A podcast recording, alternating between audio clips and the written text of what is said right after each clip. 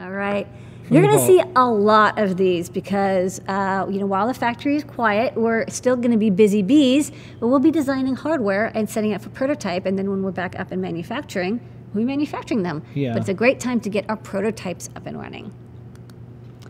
So first up, I got the PCBs for the RT1011 Metro Wi-Fi. So this has the IMX RT1011, it's the 500 megahertz Cortex M7 chip from NXP. I'm very excited about this chipset.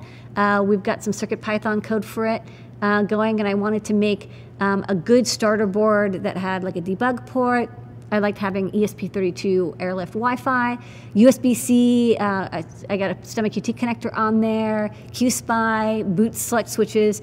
So I think this would be a good like you're developing for this chip. You don't want the eval board. You want something more Arduino Uno shaped.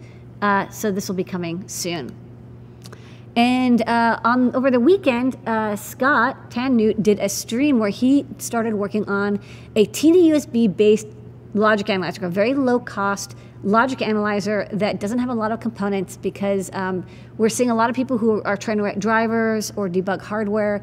And a logic analyzer is really, really helpful, but um, it's it's tough to get a good logic analyzer that's open source, that's modifiable, that's um, not too expensive. And so while he was doing his live stream, I designed this board. It's a SAMD51 in the middle, and then above and below it, you see two 8 bit um, logic level shifter protectors, so it can do 3 or 5 volt input logic.